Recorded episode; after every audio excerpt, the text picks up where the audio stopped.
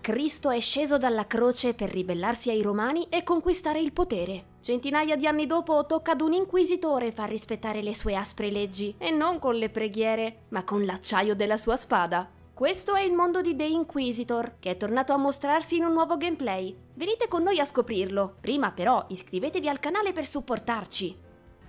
Prima di concentrarci sul trailer, ci sembra sensato riassumere le principali caratteristiche dell'immaginario di partenza. The Inquisitor è un'avventura dark fantasy dalle premesse narrative molto particolari. Si basa su di un'apprezzata serie di romanzi fondata sulla reinterpretazione di un momento cardine per la cristianità. In questo universo Gesù non è morto sulla croce, ma è disceso da essa per punire con ira i miscredenti. Il Messia e i suoi hanno posto fine al dominio dei Romani e fondato un nuovo ordine sociale regolato da pene severissime. Passano 1500 anni e arriva il tempo in cui è ambientato The Inquisitor, Vestiamo i panni di Mortimer, un inquisitore al servizio di Dio mandato nella cittadina di Königstein per estirpare il male che l'attanaglia. Nel risolvere vari casi, punendo brutalmente i trasgressori della fede, l'antieroe si troverà a scoprire la verità su una piaga oscura proveniente da un altro mondo. Passiamo quindi al video di gameplay, pubblicato nella cornice della Gamescom. Al centro del filmato ci sono proprio le indagini di Mortimer, convinto del fatto che possa esserci un vampiro ad aggirarsi per le strade di Königstein.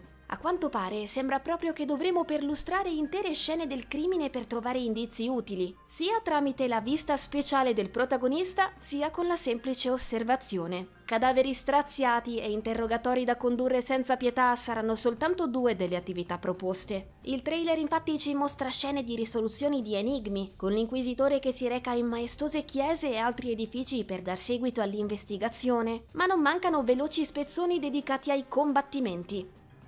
A quanto pare, Mortimer potrà parare i colpi dei nemici per poi eseguire delle esecuzioni a dir poco sanguinose con la sua spada.